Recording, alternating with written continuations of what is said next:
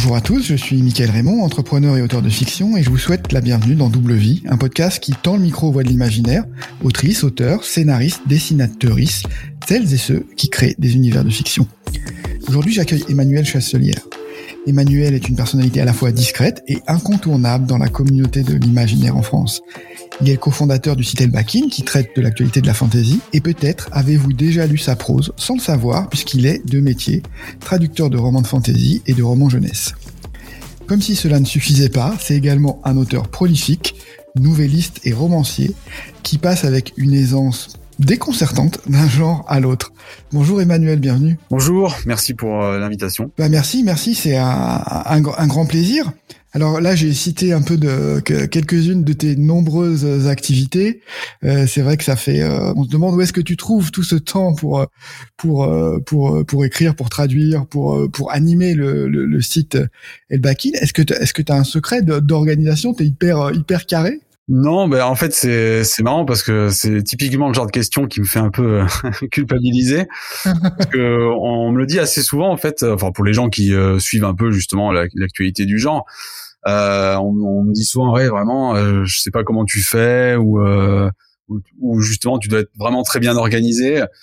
Et moi au quotidien j'ai l'impression d'être tout sauf organisé en fait et, euh, et tout sauf d'avoir le j'ai plus l'impression de courir après le temps justement que que d'être vraiment euh, bah, le, le, maître de, de mon planning.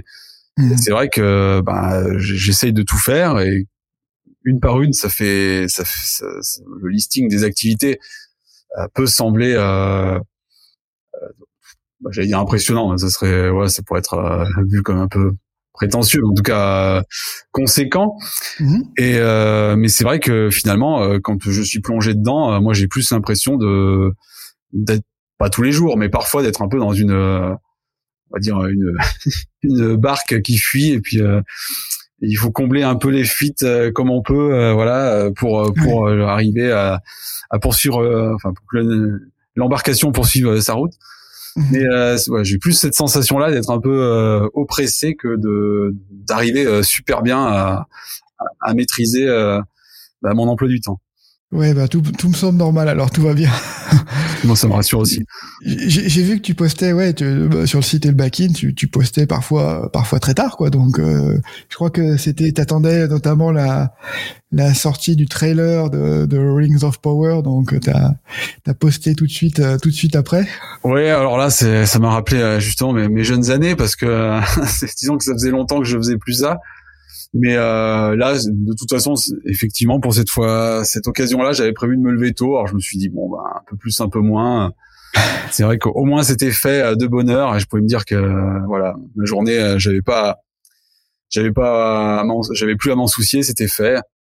Mais euh, c'est vrai que ça, c'était, euh, c'était une caractéristique souvent à l'époque justement de, de la première, enfin de la trilogie de Peter Jackson Là, c'est vrai que ben, j'étais encore en plein dans mes études et euh, ben, on est moins regardant sur ses heures de sommeil, on va dire.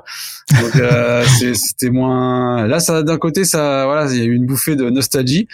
Mais, euh, mais je l'ai senti dans la journée, quoi. J'étais pas forcément ouais, très on, a, on a plus le même âge. Hein. Mais au moins, c'était le, le, devoir accompli, quoi. Ouais, ouais, bah c'est, j'ai l'impression que tu en parles comme un peu euh, un, un, trait d'union parce que je crois que le, le site Elbakin, tu l'as lancé euh, vers 2000, c'est ça à peu près. Euh, c'est ça, oui. C'était au, moment de, la trilogie à peu près, à, à, peu de choses près, un peu, peut-être pas les premiers premiers épisodes, mais le deuxième peut-être? Euh, non, bah si si, en fait, on était encore, euh, bah, on avait commencé déjà, on s'était rencontrés avec mes camarades, donc Raphaël et, et Jean-François, on s'était rencontrés bah, courant 99. Mmh. Et euh, c'est vrai que ben euh, au départ, on devait euh, on devait euh, se retrouver dans la même guilde du Seigneur des Anneaux online, qui a mis des années à, à sortir après la, après la création du site. Donc là aussi, voilà, les délais et les retards, ça arrive. Et bah, la communauté de l'anneau, donc c'était décembre 2001. Donc on est sur, on a lancé le site un peu plus d'un an avant euh, parce que justement bah, l'actualité commençait à être vraiment fournie à ce niveau-là, puis qu'on sentait que c'était qu'il y avait une vraie attente et puis c'était un peu les débuts de la démocratisation d'internet euh, dans, dans, les foyers français on va dire oui. Donc, euh, on, on, en a profité un peu aussi pour euh, pour lancer le site et puis comme on de façon plus large, on n'était pas seulement fan de, de Tolkien. Bah, c'est vrai qu'on s'est dit, ça serait bien qu'il y ait un lieu pour discuter de de fantasy en général, donc d'autres d'autres cycles, euh, etc. Donc c'est pour ça qu'on s'est on s'est retrouvé derrière cette euh, cette euh, cette association, on va dire, ce triumvirat. Mhm. mais euh, mais oui oui, bah c'est vrai que 20 ans plus tard, on, on recommence à parler de l'actualité du de enfin d'une adaptation de Tolkien. Donc bon, il y a eu le Hobbit entre temps, mais comme il a déçu pas mal de monde, c'est un peu passé mhm. euh, au second plan. Mais euh, mais c'est vrai qu'il y a un petit parfum de nostalgie, euh, bah, surtout après avoir fêté. Euh, bah il y a bah, maintenant il y a un peu plus d'un an mais en tout cas le 20e anniversaire du site Hmm. Forcément, on commence à regarder en arrière euh, et ça fait ça fait quand même, euh, mine de rien, un, joli parcours. Oui, bah oui, oui, c'est vrai que là, euh, plus de ouais, 20 ans, plus de 20 ans maintenant, c'est un gros morceau de, de, de l'histoire d'Internet à l'échelle du web, c'est énorme, quoi. Donc, euh, ouais, c'est un, c'est un beau parcours. Alors, ce qui impressionne, donc déjà, vous avez tenu euh, tenu dans la durée, donc 20 ans 20 euh, ans d'Elbakin, c'est beau. Et puis euh, vous avez lancé d'autres choses. J'ai en tête le, le, prix Elbakin. Comment comment vous avez comment vous avez lancé ce prix? Pourquoi pourquoi pourquoi ce prix en fait? Euh, bah, c'est vrai qu'on l'a lancé maintenant, ça va faire à peu près à peu près dix ans, donc à mi-parcours de, de la vie du site et, bah, maintenant. Ben, euh, je pense que l'envie est venue assez naturellement, c'est-à-dire que une grosse partie de d'Elbakin, c'est quand même euh, les chroniques euh, de, bah, hmm. de romans essentiellement, enfin aussi ça peut être des BD, des mangas, euh, mais c'est vrai que c'est quand même une une, une, un pourcentage important, je pense, de ce qu'on fait. Et euh, bah, on a notre avis, comme, comme, tout le monde, hein, sur, sur ce qui est publié. Et euh, mais quand on a décidé aussi de se structurer en, en, en association de loi 1901, bah, c'est mhm. vrai que c'était aussi euh, l'occasion de se dire que ben euh, pourquoi on pourrait pas mettre euh, pourquoi on pourrait pas en profiter maintenant qu'on a une structure on va dire officielle pour lancer un, un, prix littéraire et, euh, bah, il y en avait déjà il y en avait déjà à l'époque hein, bien sûr hein. euh, mais bah, les Imaginales le Grand Prix d'imaginaire était déjà mais c'était pas il y avait j'ai pas l'impression qu'il y en avait tant que ça et puis vraiment on va dire réservé à à, la fantaisie pure, euh, pure et dure. Enfin, les imaginales si, même s'ils ont tendance à élargir un peu la cible, mais euh, mais on s'était dit qu'il y avait encore la place mhm. pour un, un, un, prix euh, remis avant tout par des, des, des lectrices et des lecteurs. Euh, voilà. Et euh, bah, on s'était dit que c'était une façon de prolonger un peu l'activité du site, mais euh, comme ce qu'on fait dans le statut associatif, c'est-à-dire avec un pied dans le peut-être plus concret dans le réel avec euh, hmm. bah, du coup euh, un, un, trophée, euh, une remise des prix, enfin à l'époque, parce que maintenant c'est vrai que les remises hmm. de prix, c'est depuis c'est pas trop le moment. Mais mais hmm. voilà, c'était une envie simplement de quelque part de faire partager un peu nos, nos coups de cœur de façon, on va dire, bah, peut-être moins confidentielle. Ok, ok, bah c'est bien. C'est le prolongement de, ouais, de la partie euh, ouais, critique euh, revue euh, sur le sur le site en fait. C'est un peu une espèce de bilan presque de l'année aussi. Il y a de ça, c'est sûr. Même si on a une période d'éligibilité un peu étrange qui est qui est née en fait de la, enfin des circonstances de la première édition. Et c'est vrai qu'on n'a jamais on n'a jamais changé ça. Donc on se retrouve avec des livres éligibles du 1er juin d'une année au 31 mai de l'autre. Alors du coup on est un peu à cheval on est un peu à cheval euh, sur euh, l'année calendaire, mais bon, euh, pour l'instant, hein, ça, ça, ça handicape pas le prix, je trouve. Donc, voilà, c'est une petite oui, originalité. pas, voilà, c'est ça. Faut, faut, faut, faut, connaître et appliquer la règle, et puis voilà, c'est ça. ça. Ça fonctionne. Bon, bah très bien. Euh, tu as un pied dans le podcast aussi, puisque euh, Elbakin, c'est voilà, ça. Euh, bah, il y a le podcast d'Elbakin, et puis avec un peu conversationnel, et, puis il y a aussi, euh, c'est comme ça que j'ai connu Elbakin parce que vous produisez aussi le podcast Procrastination, donc sur sur l'écriture, donc. oui, c'est ça.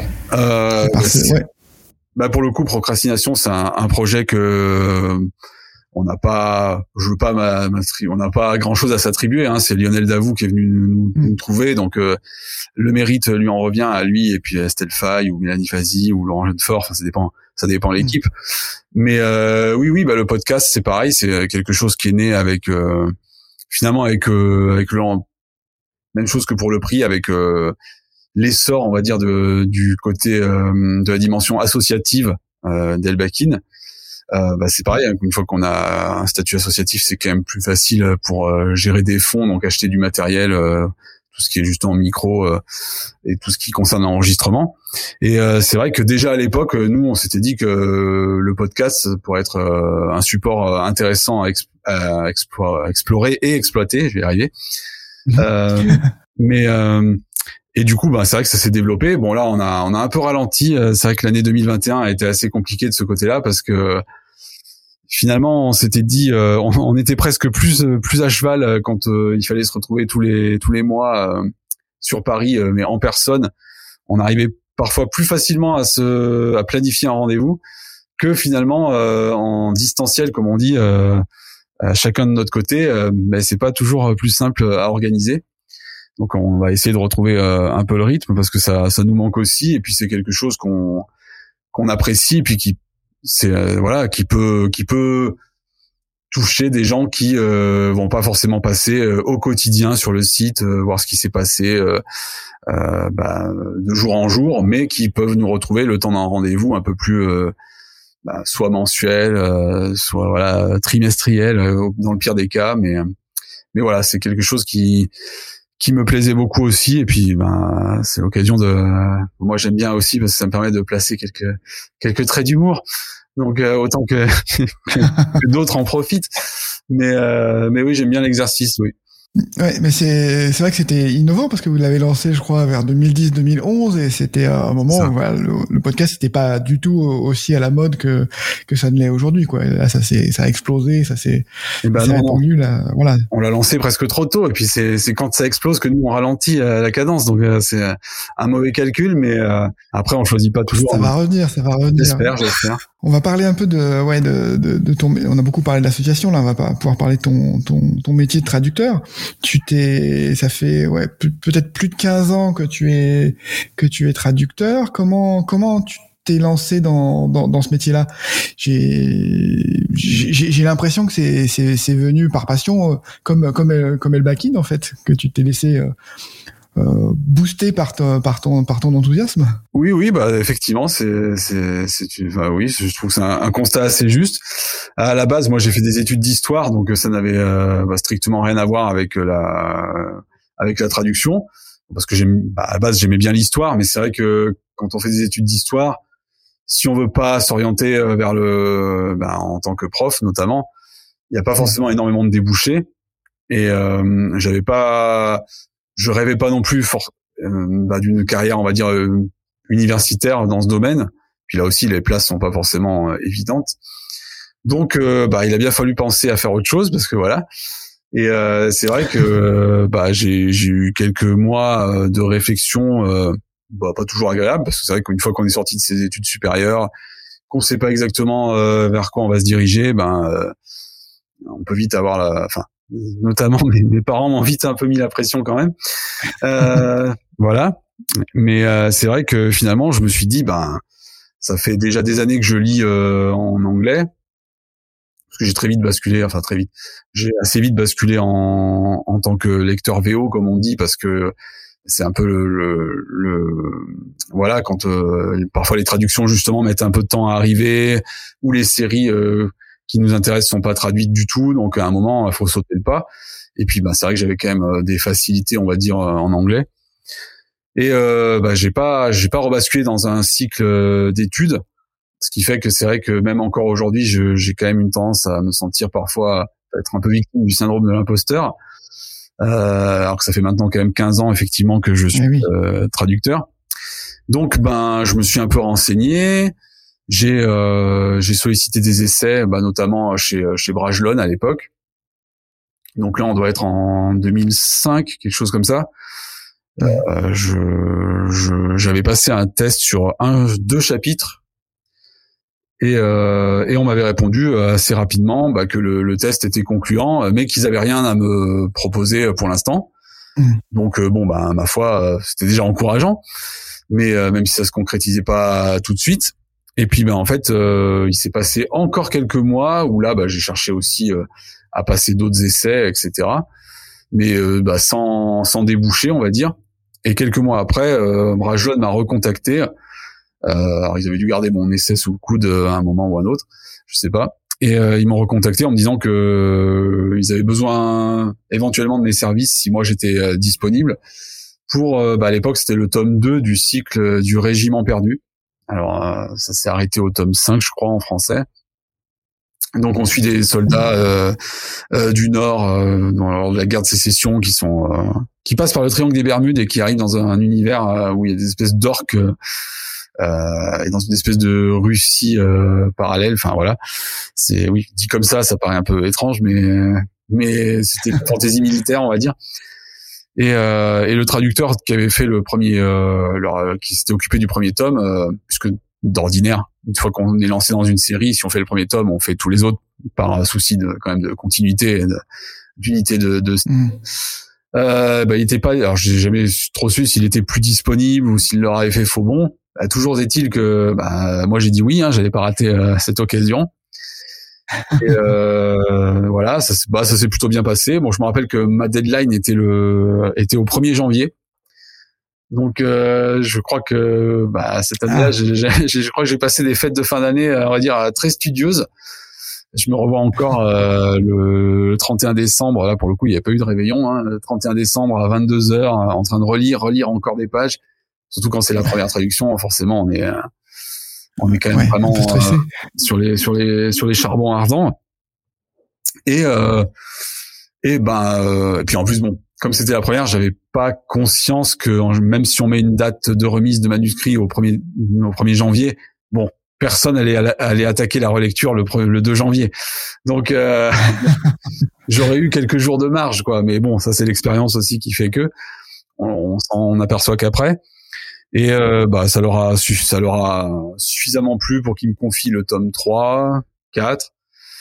J'ai même traduit le 5 qui n'a jamais été euh, qui n'a jamais été en fait euh, publié et euh, parce que la série malheureusement n'a pas eu assez de, de succès visiblement mmh. et euh, bah je, je, je précise pour l'occasion parce que du coup bah, en même temps c'était par contrat mais euh, Brajon m'a quand même payé pour le mmh. pour le 5 qui n'est jamais sorti donc ma foi c'est quand même c'était quand même appréciable et puis après bah, j'ai basculé j'ai basculé chez Fleuve Noir notamment puis la traduction bah, c'est quand même une affaire de aussi de de carnet d'adresse. Hein. Donc euh, après, une fois qu'on a des, une fois qu'on connaît des gens et que ces gens-là connaissent euh, votre travail et, euh, et l'apprécient, ben en général, tant que la personne reste en place, on peut espérer continuer à travailler avec l'éditeur en, question. Mais à la base, oui, c'est sûr que je me suis orienté là-dedans parce que parce que j'aimais j'aimais la fantaisie et du coup, bah c'est vrai que par, par, par conséquent, au niveau, niveau traduction, je me suis aussi orienté en, en imaginaire. Quoi, j'avais pas, j'aurais peut-être élargi la cible plus tard, mais j'ai pas cherché à, surtout à un moment quand j'avais rien, on va dire, euh, sur mon CV dans ce domaine, j'allais pas chercher euh, dans le domaine de la littérature générale. Euh, voilà, je me suis concentré sur ce que je mmh. connaissais. Non, c'est très bien.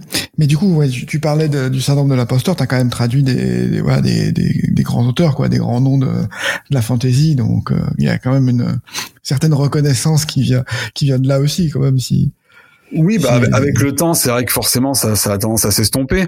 Euh, mais finalement, la traduction, c'est quand même un univers assez particulier parce que, ben, j'ai envie de dire finalement que chaque texte euh, c'est un nouveau un nouveau départ, c'est un nouveau jugement entre guillemets.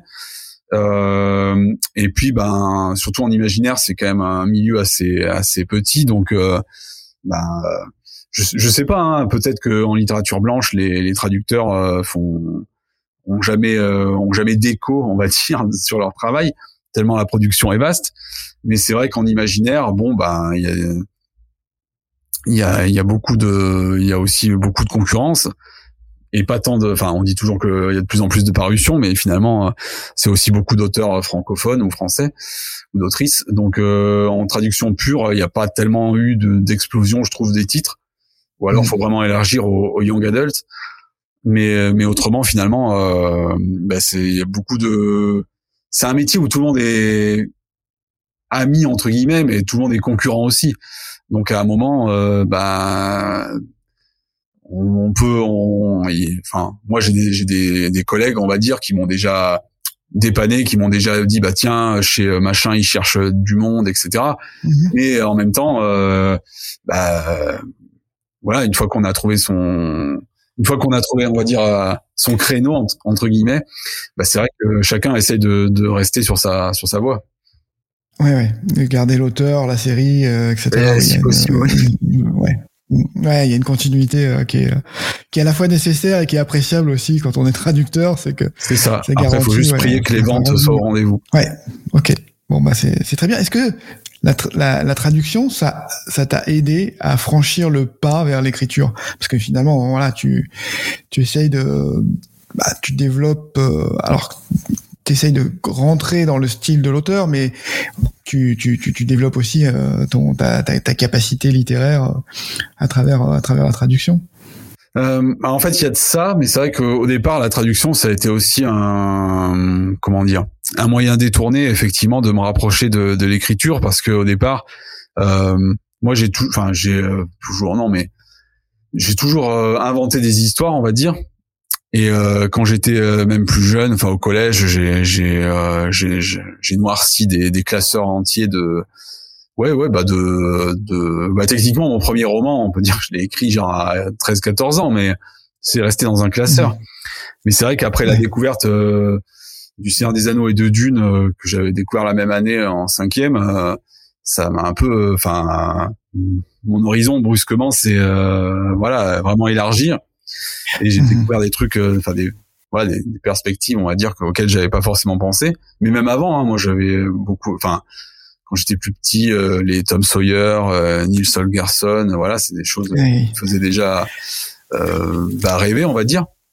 Et mhm. puis après, ben j'ai j'ai vaguement ambitionné, justement quand j'étais au, au moment de mes études supérieures, d'écrire un peu, mais j'arrivais pas à trouver de de d'histoires qui me qui me tentait. Je me rappelle, j'avais même participé à une vieille anthologie chez euh, chez euh, ah euh, c'était enfin c'était pas la collection interstice chez Calman Navy quand ils avaient lancé leur collection euh, mmh. imaginaire mmh. et euh, il y avait eu je crois une anthologie dragon sur les dragons et j'avais tenté ma chance mais bon voilà sans plus et du coup à un moment je m'étais dit bah la traduction finalement c'est alors c'est les histoires des autres qu'on transmet, mais euh, mais quelque part je m'étais dit bon bah si tu si finalement tu l'écriture c'est pas pour toi, au moins la traduction ça s'en ça, ça s'en rapproche un petit peu et euh, et c'est aussi pour ça que je m'étais orienté là-dedans. J'avoue, c'était une espèce de de, de ouais de de voie de garage ou de roue de secours, je sais pas quelle, quelle expression c'est la, la plus la plus appropriée parce que je veux pas donner l'impression de de dénigrer la traduction. Hein, c'était pas non plus, euh, voilà, c'était pas non plus euh, par dépit. Mais euh, mais c'est vrai qu'il y a de ça et et puis bah après c'était aussi une bonne excuse parce que la traduction bah c'est une activité techniquement enfin un métier techniquement à, plein temps. Mmh. Forcément, quand on travaille à plein temps sur quelque chose, c'est facile de se dire ah bah de toute façon l'écriture, voilà, de toute façon t'as pas le temps. Oui. Mets ça de côté, euh, tant pis, euh, t'as une bonne excuse, euh, tu traduis, t'as un roman à rendre pour le tel jour du mois, vite, vite. Voilà, donc je me suis pendant quelques années, la traduction, ça a aussi été une bonne excuse pour mettre de côté tout ce qui concernait l'écriture. Mmh. ok. Je vois que tu citais euh, l'anthologie Dragon, donc euh, je crois que c'est Estelle Fay qui, m'en avait parlé. Il y avait Hugo Bellagamba qui avait été dedans aussi. Mais j'ai vu, alors en regardant tout ce que tu avais écrit en nouvelles, parce que tu as, écrit beaucoup de, beaucoup de nouvelles, que tu es, dans un recueil euh, une anthologie euh, draconesse. Donc tu as pris ta revanche sur les dragons euh, et tu as rejoint une autre une autre anthologie deux, euh, qui parle de dragons. C'est vrai, c'est vrai. En plus c'était bah pour pour l'anecdote, j'avais ah, c'est pas du tout la même version mais j'avais un peu enfin l'idée de base était la même que celle que j'avais utilisée pour pour l'anthologie Calvin Levy donc comme quoi j'avais pu j'avais pu revenir à, ces, à cette ambiance là. Ouais, faut recycler, faut recycler les idées. bah parfois. Hein. Comment ça s'est passé ton, ton, ton, début dans l'écriture? Est-ce que tu as commencé par des nouvelles? Est-ce que tu as attaqué directement par, par ton premier roman? Comment tu comment, comment tu t'es lancé euh, là-dedans? Euh, non, mais j'ai attaqué par par par le, roman effectivement, euh, enfin le au niveau format. Je m'étais dit, euh, ben, en fait c'est quand j'ai eu euh, quand j'ai eu 30 ans, euh, justement, ça, je me suis, j'en suis revenu à me dire, mais quand même, euh, l'écriture à la base, euh, bah, c'est bien, c'est quelque chose. C'est un exercice que j'aimais bien. Et et voilà. Et bah 30 ans, c'est quand même un anniversaire marquant. Enfin voilà. Donc c'est un contron. Donc je m'étais dit, est-ce que quand même tu pourrais pas essayer vraiment, puisque finalement j'avais jamais vraiment essayé, je m'étais jamais consacré à, je pense avec euh, tout le toute l'attention et le, le, temps qu'il faut qu'il faut accorder à cette activité. Et du coup, bah, c'est vrai que je me suis un peu je me suis un peu senti obligé presque de retenter euh, la chose.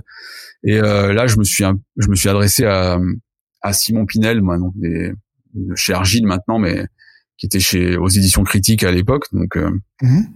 mon éditeur sur mes deux romans chez euh, chez Critique. Et euh, je, je, lui ai un peu parlé de ça. Je lui ai dit bon, est-ce que tu aurais pas des conseils à me donner, etc. Et c'est c'est en fait c'est lui qui m'avait dit bah écoute écris cinq synopsis, ce qui est déjà ce qui est déjà pas mal. Et puis, si tu veux, je t'aide à choisir vers lequel tu devrais t'orienter ou tu en discutant pour savoir lequel toi te te, te parle le plus parce que surtout quand c'est pour un, on va dire un premier roman bah il vaut mieux être motivé par ce qu'on écrit parce que si euh, si, si, dès le départ justement on te hmm. dit euh, ah je vais écrire dans tel registre parce que c'est ce qui c'est ce qui se vend le mieux par exemple en ce moment ou si c'est c'est ce qui marche le mieux euh, ça veut pas dire qu'on va aller au bout euh, juste parce que ça serait peut-être potentiellement on va dire un, truc qui, qui, aurait des chances d'être euh, de se vendre. Donc euh, je lui ai soumis mes cinq hmm. synopsis et euh, bah, c'est lui qui m'a qui m'a orienté vers le vers ce qui est devenu donc le village, mon premier roman et euh, qui est vraiment bah le village après c'est compliqué parce que entre ceux qui ont considéré que c'était euh, adulte, young adulte, horreur, pas du tout. Enfin voilà, c'est un peu difficile de savoir, de savoir comment le, le, classer. Et euh, Simon m'avait tout de suite dit que de toute façon, euh, c'était pas, c'était pas dans la ligne éditoriale de critique. Donc, euh, dans tous les cas, il faisait ça vraiment, j'ai envie de dire par, par pure bonté d'âme pour, pour m'aider. Mais c'était pas dans le but de, de, récupérer éventuellement un manuscrit qui, qui lui, enfin, qui lui semblerait de, de valeur. Et, et voilà, en fait, c'est, il m'a, il m'a aidé à me, à me donner, enfin à me remettre le, pied à l'étrier ou euh, plutôt à me donner un bon coup de pied aux fesses, je dirais. arriver, arriver à mes 30 ans. Mais voilà, ça a été un peu le déclic, ça a été mon, mon anniversaire en fait. Et puis cette envie qui était mhm. jamais vraiment, qui n'avait jamais vraiment disparu, mais que voilà, comme je disais précédemment, que j'avais essayé de d'enterrer, on va dire, sous les, les montagnes de mots euh, à traduire euh, des autres. Ouais, ouais, je vois, je vois, je vois très bien. Et donc, euh, mais alors du coup, ce, ce, ce roman, t'avais été quand même, euh, il avait été euh, bien accueilli, il avait été nominé pour pour le, le, prix Imaginal, je crois.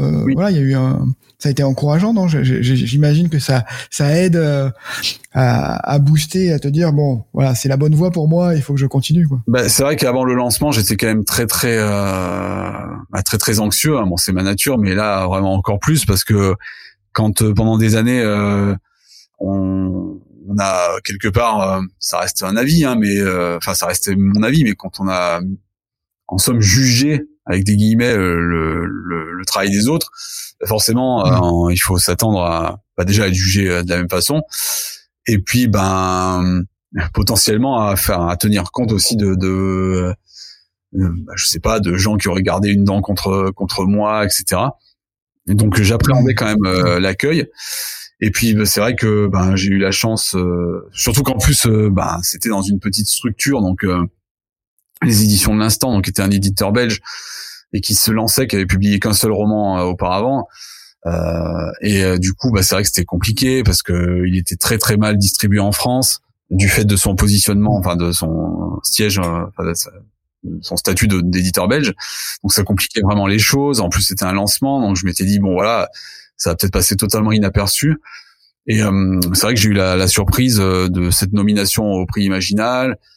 Euh, la chronique aussi dans Bifrost, la revue spécialisée, était vraiment bah, très très positive, alors que mm. souvent bah, Bifrost euh, peuvent avoir la dent dure.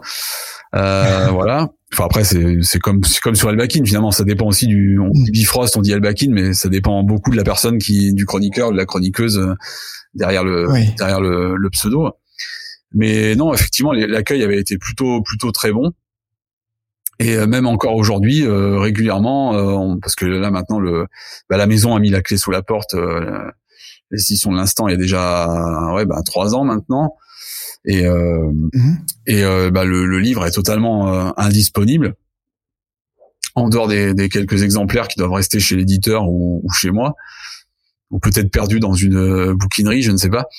Mais en gros, c'est très très difficile de mettre la main dessus et euh, comme les suivants étaient plutôt bien accueillis aussi, ben les gens peuvent parfois se renseigner sur ce que j'ai fait avant et euh, régulièrement, on me demande, euh, on me demande est-ce qu'il va être édité, est-ce qu'il va être édité, est-ce qu'on, où est-ce que l'on peut le trouver? Hmm. Donc je sais pas. Euh, c'est, c'est assez, assez, assez, quelque part c'est amusant. Enfin moi je préférerais qu'il soit disponible, hein.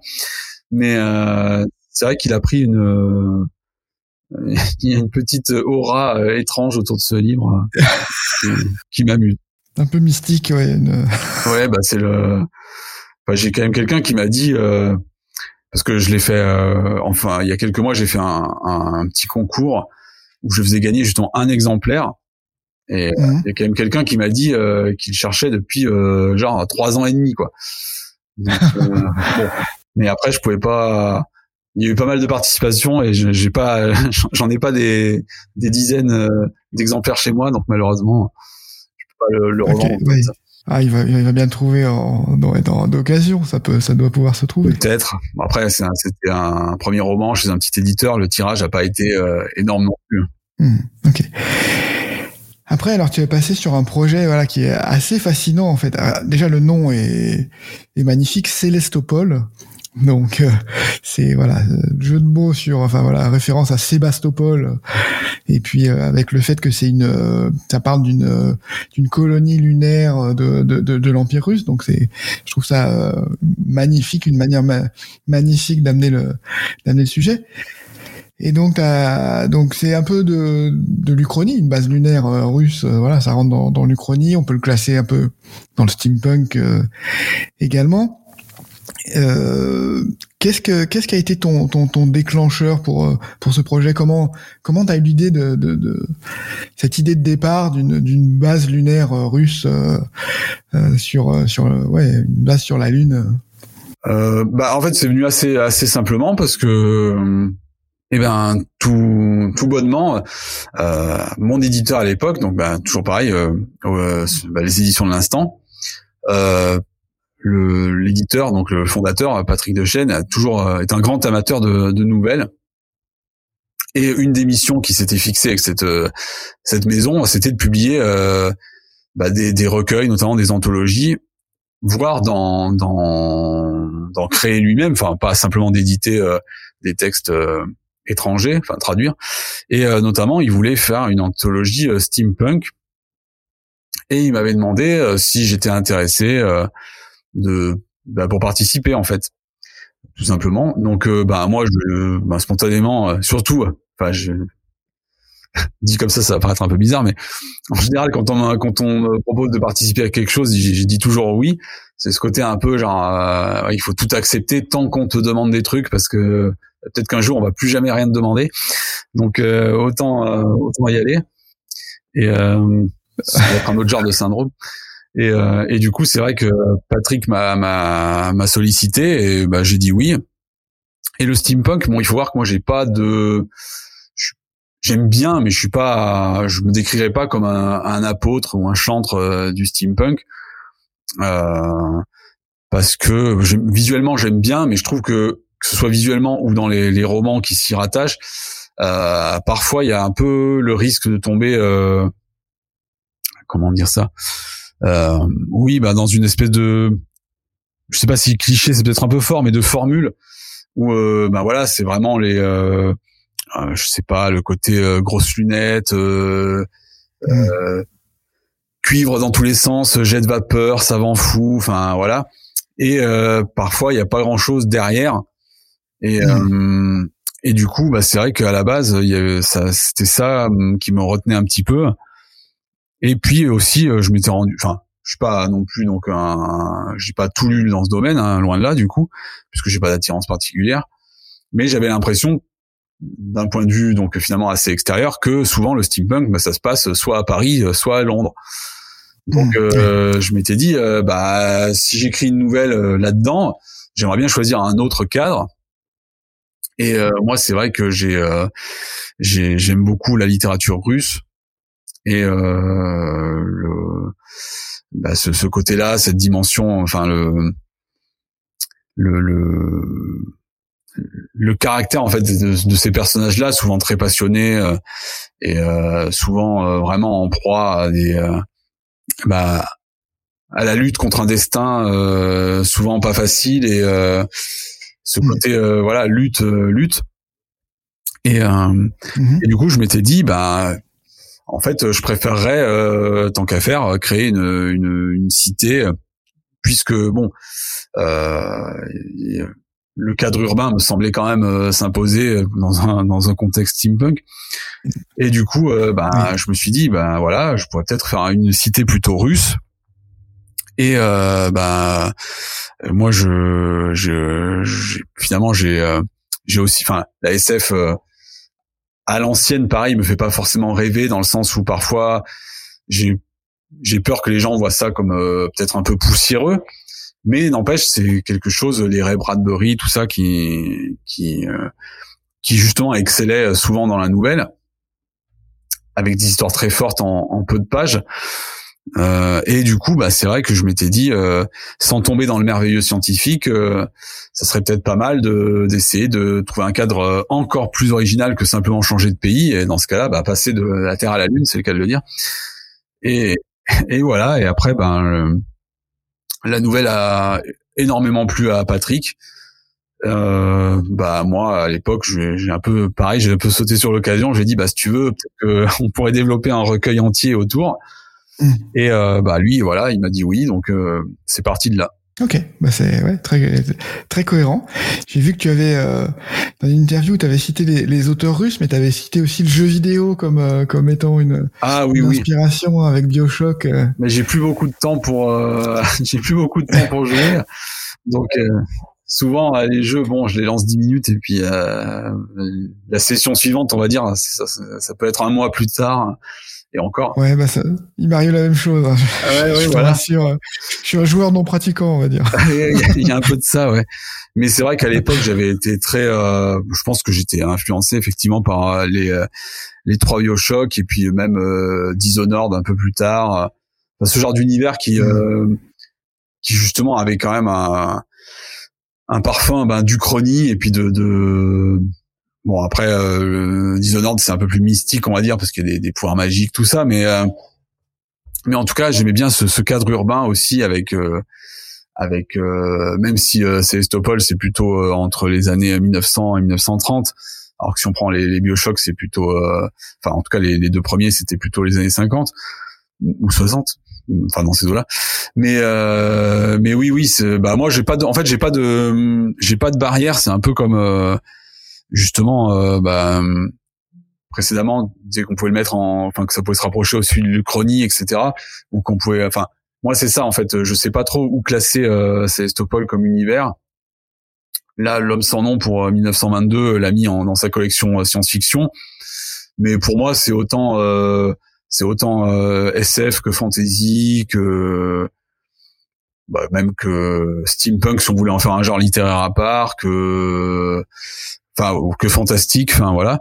Et du coup, c'est pareil dans mes influences, euh, j'ai pas de barrière, enfin je, je, lis beaucoup, hein, ça reste mon, on va dire mon, support de prédilection. Mais après, je je fais, je mets pas d'échelle de valeur entre entre littérature, cinéma, jeux vidéo. Euh. Donc s'il y a un truc qui m'inspire, euh, quel que soit le support d'origine, ben moi ça me ça ça me va. Je mets pas de je mets pas de de barrière à ce niveau-là. Mhm. ok, bah c'est intéressant. Bah tu mentionnais effectivement qu'il y a une une suite à ce, ce premier recueil d'histoire, donc euh, c'est Célestopol 1922, donc qui est paru l'année dernière, oui 2021 ça. Voilà, mais entre temps, t'as fait, t'as fait d'autres, beaucoup d'autres choses. Alors j'ai vu que quand même en 2018, t'as une, une année euh, ultra productive puisque t'as sorti un roman euh, jeunesse, Poussière de fantômes, et euh, il y a un gros, un gros roman de fantasy en fait, donc l'Empire du Léopard. Donc c'était des choses que t'avais avant ou t'as, t'as, t'as, développé ces deux histoires en parallèle Bah un peu des deux. En fait, c'est vraiment un concours de circonstances. Hein. C'est c'est aussi ça que parfois, c'est un peu comme sur l'activité. Euh, on dirait que je suis une pile électrique qui n'arrête jamais, mais mais c'est pareil avec les parfois les calendriers des éditeurs, hein, surtout qui se concertent mm. pas du tout entre eux. Euh, donc mm. euh, voilà, le, le, titre le titre avec Screeneo. Euh, bon déjà il était beaucoup plus court, hein, donc c'est plus rapide mm. euh, techniquement. Mais en fait c'est un c'était un, un, roman qu'on développait avec Screeneo depuis déjà. Euh, ouais, ouais, bien deux ans, je pense. Donc, euh, en fait, ça c'était euh, deux, trois ans. Donc, il s'est trouvé que finalement, il est sorti un mois après le, le, roman chez Critique, mais il aurait pu sortir, euh, je sais pas, six mois avant, un an après. voilà, ça, s'est trouvé un peu par hasard, quoi. Et j'avoue que gérer deux lancements de romans à un mois d'écart, c'était pas, c'est pas forcément l'idéal. Ouais, pas idéal. Non, non, bah. ok. J'ai vu que ce, ce, roman, euh, je me suis demandé, c'était, ça se situait euh, à Montréal? Est-ce que j'ai cru voir, mais je suis pas sûr que. Euh, est-ce que tu as vécu là-bas? Est-ce que tu connais bien le, le cadre? Est-ce que c'est pour ça que tu, tu l'as basé là-bas? Ou comment comment ça s'est comment ça s'est passé ce cadre? Ben, en fait, j'ai pas. Moi, j'ai vécu j'ai vécu trois ans, trois ans et demi au Québec. Mm-hmm. Alors euh, j'étais pas, j'habitais pas à Montréal, j'habitais à Québec même, euh, donc euh, la capitale. Mhm. mais mais j'allais, enfin, je, je, je, suis allé assez assez souvent à Montréal. mais c'est vrai que c'est pas mhm. là que j'habitais au, quotidien. Et ben moi j'ai beaucoup aimé ces années-là. J'avais suivi ma, ma compagne qui était en, en post-doctorat bah, à l'université Laval, donc de Québec. Mhm. Et euh, bah, moi, c'est l'avantage quand on est traducteur euh, ou auteur, c'est que ben euh, on peut suivre facilement son conjoint ou sa conjointe, vu qu'on peut travailler à peu près de n'importe où. Mmh, donc voilà. Enfin là, bon après c'est voilà, faut aussi pouvoir rentrer sur le territoire, tout ça, faut être sur le permis de travail de de la conjointe ou du conjoint en question. Mais bref, j'avais pu la suivre. Et c'est vrai que j'ai beaucoup aimé ces années-là parce que c'est bah, le Québec, je trouve c'est assez Évidemment, on peut, on peut considérer que c'est pas vraiment des paysans puisque on parle le français aussi, mais euh, bah, mine de rien, il y a vraiment ce côté euh, Amérique. Hmm. Et euh, bah, plus à Montréal peut-être qu'à Québec, qui fait vraiment, enfin, qui a un côté plus ville européenne. À Montréal, il y a vraiment le côté les grands immeubles, les buildings, tout ça. Mais j'ai adoré ces années-là et c'est vrai que du coup, ben le pour, pour ce qui est de Poussière Fantôme, c'est vrai que c'était assez marrant parce que bah, tout simplement, on avait fait une visite euh, des rues euh, hantées de Québec et euh, je m'étais dit tout simplement et si et du coup les guides racontaient à tel endroit il y a eu il s'est passé telle chose, notamment le bourreau de la ville, etc. Mhm. Et voilà, donc on, on, faisait le tour de, de lieux assez bah, censés être hantés à Québec. Et je m'étais dit en cours de visite, bah, ça serait marrant que le guide euh, puisse euh, réellement communiquer avec euh, les fantômes, qui du coup mmh. existeraient vraiment, voilà, etc., etc. Et c'est vraiment né de là en fait. Donc, mmh, comme quoi, parfois c'est vraiment, il en faut, il en faut vraiment peu, mais c'est vraiment un concours de circonstances et et donc oui. Après, j'ai un peu joué. Hein. Il, y a des, il y a certains lieux qui dans le roman sont pas forcément géographiquement à la distance que moi j'indique, mais c'est une petite entorse que quelqu'un qui n'habite pas à Montréal euh, ne, devrait pas percevoir. Donc je me suis dit, je peux m'autoriser ça. Mais oui, oui, mmh. j'y ai vécu, euh, j'y ai vécu trois ans. Hmm, mais c'est le c'est le privilège d'auteur hein, parce que après j'ai discuté avec d'autres auteurs qui me disaient oui non mais on fait on met les lieux euh, voilà j'ai eu besoin d'un hôpital psychiatrique euh, j'ai mis un hôpital psychiatrique à tel endroit ça n'existe pas mais bon c'est pas grave ça m'arrange. Oui bah il y a de ça hein, c'est vrai. Voilà et puis donc le, le, roman que tu as sorti alors euh, en, en, même temps donc par ce concours de, de circonstances là c'est voilà de la la fantaisie historique et euh, qui est plutôt dans un dans un univers enfin qui qui, qui s'inspire plus de l'Amérique du Sud Donc c'est assez original pour euh, pour de la fantasy. Je sais pas si j'avais jamais vu en tout cas de ce genre de ce genre d'inspiration. Là t'as pas vécu quand même en Amérique du Sud. Non non, je suis allé en vacances au Costa Rica, mais ça, ça va être un peu juste pour euh, pour pouvoir me baser là-dessus et justifier. Euh...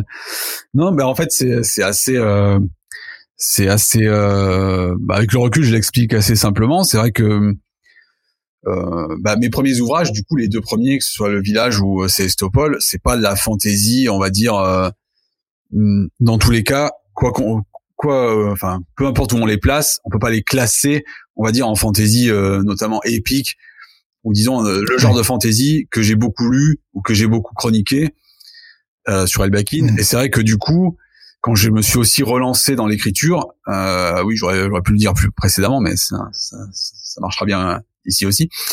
Mais euh, je voulais surtout pas commencer par un roman de fantasy en fait, parce que justement comme j'avais, mmh. euh, comme je, pour les gens qui me connaissent, je suis très associé à la fantasy. Euh, je voulais pas, je voulais pas commencer par un roman de fantasy parce qu'en plus j'avais peur de faire des tas d'erreurs de premier roman euh, par enthousiasme ou n'importe quoi, mmh. mais euh, et voilà, de me laisser euh, de me laisser happer ou écraser par le, le, le poids que représentait un roman de fantasy pour quelqu'un qui est censé justement connaître tous les pièges à force d'en avoir lu euh, pendant 15 ans. Euh, donc voilà.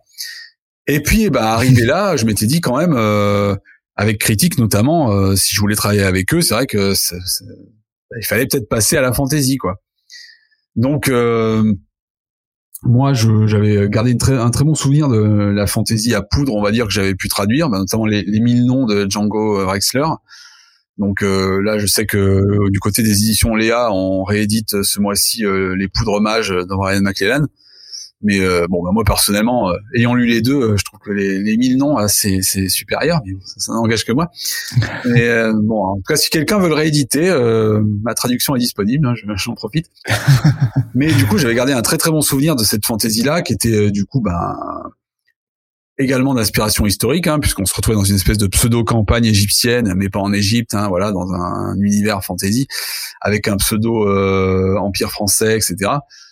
Et euh, bah, ça avait été une très bonne expérience. Et je me dis, ah, si un jour je écris de la fantasy, j'aimerais bien écrire quelque chose dans cette veine-là. Hmm. Et puis parce que ça restait plus original. Bon, c'est peut-être aussi pour ça que ça n'avait pas trop marché à l'époque, mais parce que que ce soit les deux, euh, la fantaisie à poudre quand ça a été lancé, ben les deux romans étaient parus chez Panini Eclipse je crois en 2013. Mhm. Ça avait pas, ça avait pas été un carton quoi. Donc euh, bon après Panini, voilà, c'était une histoire mhm. compliquée. Mais euh, en tout cas, c'était c'était pas c'était pas allé à terme les, parutions. Et euh, mais malgré tout, moi, c'était quelque chose qui me, qui vraiment m'inspirait. Et puis il y avait ce côté, au moins, ça sera pas de la fantaisie avec des épées, des dragons, mhm. des magiciens qui balancent des grosses boules de feu. je, encore une fois, j'ai aucun problème avec ça. Hein. C'est quand c'est bien fait, c'est très bien. Mais j'avais pas envie d'écrire ça. Du coup, c'est pour ça que c'est un roman qui est euh, effectivement à tendance un peu historique. Bon, c'est pas uchronique carrément comme euh, c'est parce que euh, des pays qui existent, mais c'est vrai qu'on peut on peut retrouver certains repères et puis il y a ce côté euh, colonial, on va dire, puisque à la base les les une partie des personnages principaux, ce sont des des colons ou des militaires envoyés par euh, le, le, le Coronado, donc euh, qui est un royaume, on va dire, qui s'inspire de l'Espagne ou du Portugal, pour faire vite, mmh. Et euh, qui envoie donc qui a, qui a investi bah, ce qu'ils ont appelé le nouveau Coronado, donc qui est une péninsule. Et c'est vrai qu'on suit là-bas bah, des, le Cérès, qui est la colonelle qui gère les, les, troupes sur place pour maintenir la paix. Et, euh, et, voilà, on est dans un contexte effectivement, euh, on va dire fin, enfin pas fin, mais euh, oui si, mi euh, celui celui-là c'est euh, seconde moitié on va dire du, du 19e siècle pour faire un, un, parallèle avec nous. Donc effectivement il y a des armes à feu, il y a le il y a le début du train, ce genre de choses. Voilà. Et après, il y a aussi ce côté euh, Amérique du Sud, Amérique centrale, parce que là, c'est bah, mon côté peut-être historien malgré tout, mais euh, qui ressort. Mais j'avais envie, voilà, d'inscrire ça dans un cadre euh, là aussi différent de de l'Europe, quoi. Enfin, ou des cadres d'inspiration européenne. Oui, oui. Ouais, donc très très très original. Et du coup, tu as, fait euh, donc ça s'appelle l'Empire du, léopard, et tu as fait dans le même univers une non pas une suite puisque c'est des romans euh, indépendants, mais tu as quand même euh, prolongé l'univers avec la piste des cendres qui est sortie en 2020. Donc oui, oui, c'est ça qui est sorti chez, Critique, ouais. chez Critique, ouais, trois semaines avant le premier confinement. Donc j'étais, on était tous très contents. pas bon pour pour. Le... Non, là surtout le premier confinement, ce qui a quand même été le, le plus radical. Hein. Donc c'est sûr que là, bah ça tombait mal parce que en plus ah, le pareil, le roman a été plutôt euh, plutôt bien accueilli. Euh, euh, voilà, donc il y a une amorce de quelque chose au niveau de l'accueil, voilà. Et puis ben le confinement avait un peu un peu cassé les, les jambes, on va dire de de, de, de cet élan. Et euh, bah, c'est vrai qu'on a eu la chance malgré tout que bon bah après les mois suivants les taux se desserrent un peu et puis que finalement on continue de parler un peu du roman euh, ce qui fait qu'il et puis le fait que ce soit pas une suite c'est vrai que au moins on se prive pas d'une partie du public qui euh, même quand il même même enfin, même des gens qui ont aimé un livre euh, si on leur dit qu'il y a une suite, bah voilà, souvent il y a, il y a quand même une déperdition, on va dire, de, d'un certain nombre de lecteurs entre deux tomes. Et quand on est encore, on va dire, auteur euh, débutant ou pas forcément très très connu, bah, il vaut mieux éviter ce, ce, ce, de se lancer dans un cycle en 5, 7 euh, ou 10 tomes. Donc euh, là, ce, ce, côté, euh, on reprend l'univers, mais un peu plus tard, et c'est pas une suite. C'était quand même une bonne formule, et finalement, bah le, j'ai pas, j'ai pas trop à me plaindre de l'accueil, puisque bah en gros, il s'est même mieux vendu que l'Empire ce qui mmh. permet d'en faire un troisième dans cet univers-là. Et en plus, bah, il sortira en poche euh, cet automne chez Folio, donc euh, donc voilà, ça ça ça a plutôt bien marché de persévérer dans l'univers, mais c'est vrai qu'on se retrouve euh, ben 20 25 ans plus tard, donc ça permet soit de reprendre les choses en, en, cours pour ceux qui ont lu l'Empire, soit de découvrir quelque chose de totalement différent pour les gens qui n'ont qui n'ont pas lu l'Empire mais au moins ils sont pas ils sont mhm. pas ils sont pas laissés sur le chemin quoi. Mais c'est pas mhm. que stratégique. Bah, bravo parce que pardon, je disais c'est pas que stratégique, c'est enfin dans le sens où c'est pas réfléchi uniquement pour le côté euh, euh, justement où là, là si on fait un cycle, on risque de perdre des, des gens en cours de route. C'était aussi moi une volonté de pas de pas me lancer dans un truc euh, en plusieurs tomes. En fait, j'aime bien découvrir, même au sein d'un même univers.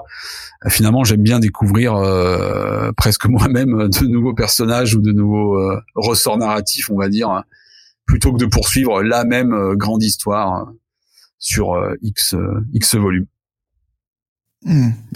Oui, c'est un peu la philosophie que tu as du coup pour euh, Célestopole aussi, où c'est des des histoires, euh, voilà, avec en suivant des personnages différents en fait. Donc euh, oui, oui, bah même 1922, euh, c'est c'est pas une suite en tant que telle. Hein. On peut commencer par 1922. c'est juste, bah éditorialement, c'est une suite parce que voilà, chronologiquement, il est sorti après le premier, mais on peut très bien commencer par celui-ci avant de lire le premier. Mais oui, c'est aussi bah, c'est aussi pour ça que j'aime la nouvelle. Hein. C'est pour c'est pour ce côté où euh, on découvre finalement euh, toujours de, de nouveaux personnages. Hmm. Avant d'aborder euh, ton, ton, actualité là qui, qui va venir sur euh, sur cette année, tu as tu as fait aussi en 2021 Choucha, Chouchara, oui. euh, qui est une coécriture avec Antelme Hochkorn. Euh, et là, tu es parti sur alors post-apo, je sais pas, voilà, si ça se classe comme du post-apo, mais c'est un peu dystopique, post, oui, c'est un peu post-apocalyptique. En tout cas, une une prolongation de, de, de, de, des problèmes écologiques qu'on qu'on subit aujourd'hui. Comment comment s'est passé Pourquoi une co pourquoi une coécriture? Comment ça s'est passé le, la, la, collaboration? Euh, Ça faudrait demander à mon co-auteur. Hein, c'est lui qui est venu me chercher. Euh, non mais plus ah. Plus sérieusement, c'est vrai que c'est l'idée à la base c'est pas c'est pas la mienne. Euh, mais mhm. on avait quand même envie de travailler ensemble parce que bah, tout simplement euh, on bah, déjà on est on, entre guillemets voisins puisqu'on habite tous les deux sur sur l'île. Donc c'est c'est on va dire que parmi euh, les, les autrices ou les auteurs euh, français d'imaginaire ou francophones, c'est ben Ansem, c'est un de ceux que je vois le plus parce que forcément on n'est pas on n'est pas très loin, mais mhm. on a on a tout de suite bien accroché et puis on, on, apprécie aussi chacun ce que ce que l'autre écrit. Donc c'est vrai qu'il est venu me trouver avec cette idée. Euh, est-ce qu'on pourrait pas faire un, est-ce que ça te dirait de travailler sur un, un roman euh, à deux? Donc moi, bah, j'étais j'étais partant, mais c'est vrai que je lui ai, je lui ai quand même laissé les rênes puisque l'idée de base est et de lui le, le le cadre est de lui. Enfin, c'est quand même lui qui était à la, baguette, on va dire, pour organiser l'histoire. Et euh, c'est vrai qu'on est dans, bah pour le coup, on est ni dans une utopie ni rien, enfin une chronie ni rien. On est vraiment, c'est le futur de notre monde, euh, voilà, mhm. tel qu'on l'a vu. Donc on est quand même encore plus ancré, on va dire, dans le réel. Et euh, mais c'est vrai que bah, ça a été euh, une collaboration. Euh, on est toujours amis, mais c'est vrai que forcément travailler à deux, c'est c'est c'est différent parce que on n'est pas toujours maître de de ses envies, on va dire, de ses on peut avoir une intuition et puis bah si l'autre est pas très chaud, il vaut mieux essayer de trouver une autre une autre voie, on va dire. Et puis ben on est on est deux fois plus, euh, j'ai envie de dire, soumis aux, aux, aléas de la vie, aux surprises de la vie. C'est vrai que pendant l'écriture, euh, euh, Anselme est devenu papa. Euh, c'était pas mmh, forcément c'était pas forcément prévu à ce moment-là. Et, euh, et du coup, ça a un peu bousculé les choses parce que bah, euh, s'occuper d'un bébé, ça prend beaucoup de temps. Donc, euh, donc oui, je me suis parfois retrouvé à, à gérer beaucoup de choses euh, dans la phase d'écriture. Après, il était convenu de toute façon que lui il travaille plus la justement le, la conception de l'histoire euh, ou des personnages. Enfin, j'ai aussi apporté mon mon regard. Mais c'est vrai que c'était lui, il était plus dans la préparation, on va dire, et de base c'était censé être moi qui m'occupe plus de l'écriture proprement dite. Euh, bah, ce qui s'est vérifié du coup avec euh, la naissance de son fils, parce que ben même il aurait, même s'il avait voulu en faire plus, euh, bah là il pouvait pas quoi. C'était pour le coup il hmm. était pieds et poings liés. Mais, euh, mais c'est vrai que c'était c'était une expérience assez assez originale et hmm. mais pas du tout au tout tout départ, au tout début, euh, pareil, on a on a hésité entre plusieurs idées. je me rappelle qu'on avait notamment parlé d'une, on s'était on, on avait envisagé aussi peut-être euh, une histoire d'enquête dans une école de magie euh, façon le prestige. Donc finalement, ça n'a absolument aucun rapport. mais mais on est parti très très loin. Mais on a même traversé la Méditerranée pour le coup. Mais c'est vrai que voilà, c'était une expérience assez euh, assez euh, assez particulière, assez singulière et euh, et voilà et bah, même au niveau de l'accueil, euh, c'est vrai que le roman a pu surprendre, je pense. Et même j'ai l'impression que certaines personnes n'ont pas trop su. Enfin, pourtant, euh, Scrino a bien dit que c'était à partir de 15 ans, mais c'est vrai que c'est un roman qui mine de rien est assez dur parce que ben on traite euh, notamment de de, de bah voilà de, de, la question des réfugiés euh, climatiques notamment. Euh, donc voilà bah, traverser la Méditerranée euh, c'est pas c'est pas vraiment un voyage d'agrément. Donc c'est vrai qu'il peut y avoir certaines scènes assez dures. Euh, on est quand même dans un monde également euh, bah, où le, le, le, dérèglement climatique euh, est bien plus accentué que maintenant. Donc la survie des personnages est quand même assez voilà, bah, enfin certains personnages survivent. C'est on est on est vraiment dans la survie. Donc voilà, peut-être que peut-être qu'au niveau du ton, il est il est un peu trop dur pour certains, mais en même temps, on s'est dit mmh. que c'était pas un sujet où, euh, où on pouvait être vraiment trop où on pouvait vraiment trop détourner les yeux ou fermer la porte dès que les choses deviennent un peu trop euh, dures. Hein, qu'il fallait l'aborder de front. Après, c'était notre choix, voilà, mais euh, mais bah, moi, je je regrette pas cette expérience. Mais c'est vrai que c'est forcément c'est c'est beaucoup plus euh, c'est c'est vraiment bah oui c'est très différent de quand on écrit tout seul bah, par par définition. Ouais, il y a moins de liberté, il y a pas le et puis il y a un rythme qui est imposé, euh, voilà, qui, qui doit se caler sur euh, celui de, de l'autre auteur aussi. Ouais, c'est ça. C'est ça. Faut arriver à se à trouver, on va dire, l'harmonie. ok. On va, on va terminer par tes, par tes projets. Donc, on a déjà évoqué euh, ton le, le troisième euh, volume, la troisième histoire dans l'univers de, de l'Empire, du Léopard et de la piste des cendres. Je crois que tu as un autre projet euh, avec Argile cette fois, euh, qui s'appelle Ilmis. Est-ce que tu peux en, en, dire deux mots, même si c'est encore euh, voilà oui, oui, non, peu secret, mais bon, est-ce qu'il y a, des choses mais, que tu peux partager? Oui, oui, bien sûr. Eh ben, en fait, donc là, on est vraiment dans une, j'allais dire une fantaisie historique, mais le roman est quand même plus, je pense, historique que fantaisie. Donc un peu à la, un peu à la Guy Gabriel Kay, bah, sauf que Kay, enfin c'est pareil. Souvent, c'est quand même des univers qui rappellent euh, notre histoire, mais on, mais sans vraiment que ce soit les, les mêmes, euh, les mêmes noms, etc. Là, moi, j'ai vraiment choisi de m'inscrire dans un contexte, euh, bah oui, vraiment carrément euh, bah, dans le prolongement de notre histoire. Bah, c'est un roman qui a pour héroïne la femme, l'épouse d'Hannibal Barca, donc Hannibal de Carthage, hein, les, les, éléphants, les Alpes, tout ça, la, deuxième guerre punique. Et euh, en fait, euh, ben, je cherchais un roman. Euh, j'avais envie de retrouver une héroïne en fait, parce que j'avais beaucoup aimé. bah de, alors, je sais pas pourquoi, mais de façon générale, je me sens plus à l'aise quand j'écris des personnages féminins. Je, je saurais pas expliquer mhm. pourquoi, mais en général, je, je préfère humainement mes personnages féminins. Et, euh, et ben notamment Cérès dans l'Empire et du coup, j'avais envie de retrouver ça puisque dans la piste, on était parti. Je suis parti sur un, un, un personnage principal qui était peut-être plus proche de un personnage à la à la à la Robin donc euh, à la à la Fitz. Enfin, moins en plein mmh. mais euh, c'était quand même un peu l'idée.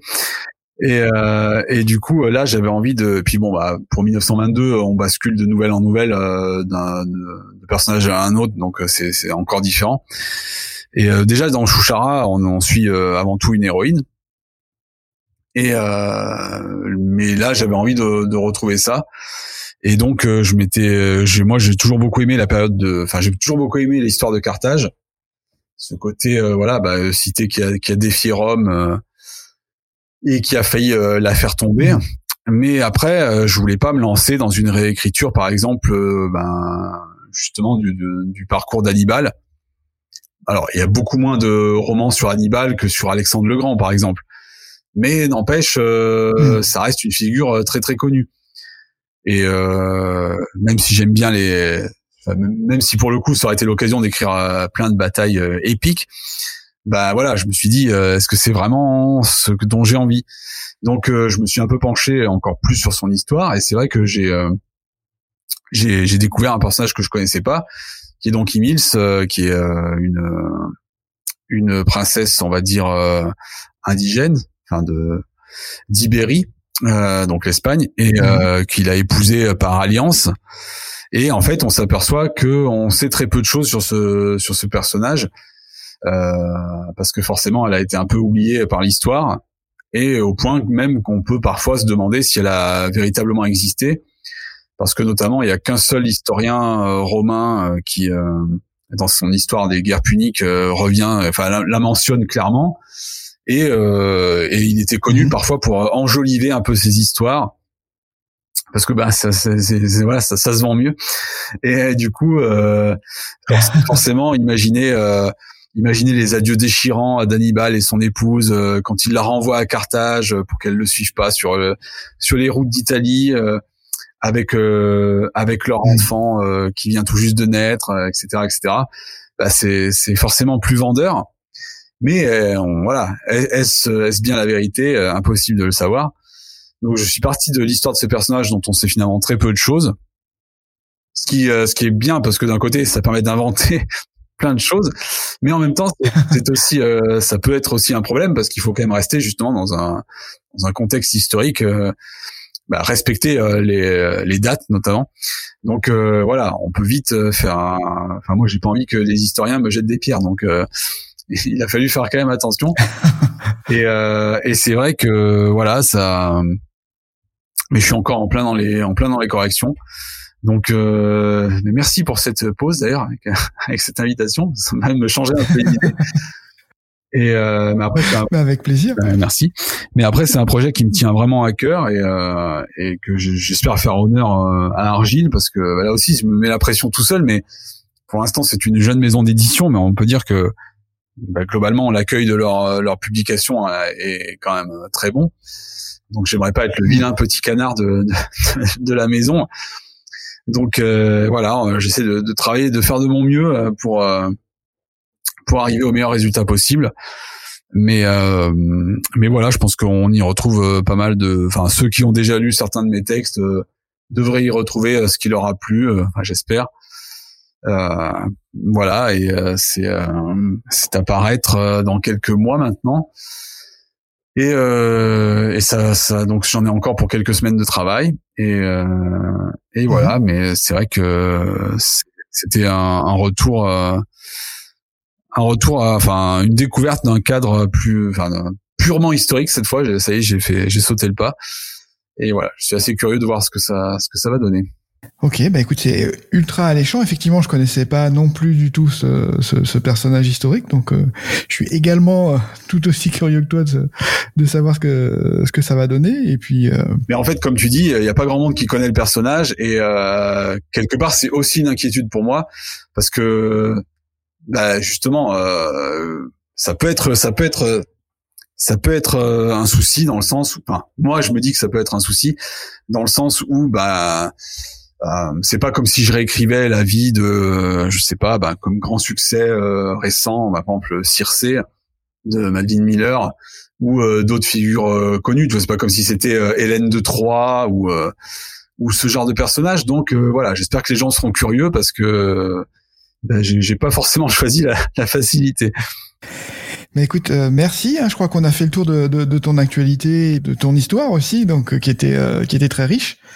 Donc, bah écoute, je vais te souhaiter un magnifique lancement pour pour bah, pour Ilmis chez chez Argile et puis un très bon lancement aussi pour bah, pour le troisième tome dans, dans la série euh, de l'Empire et de la piste des cendres.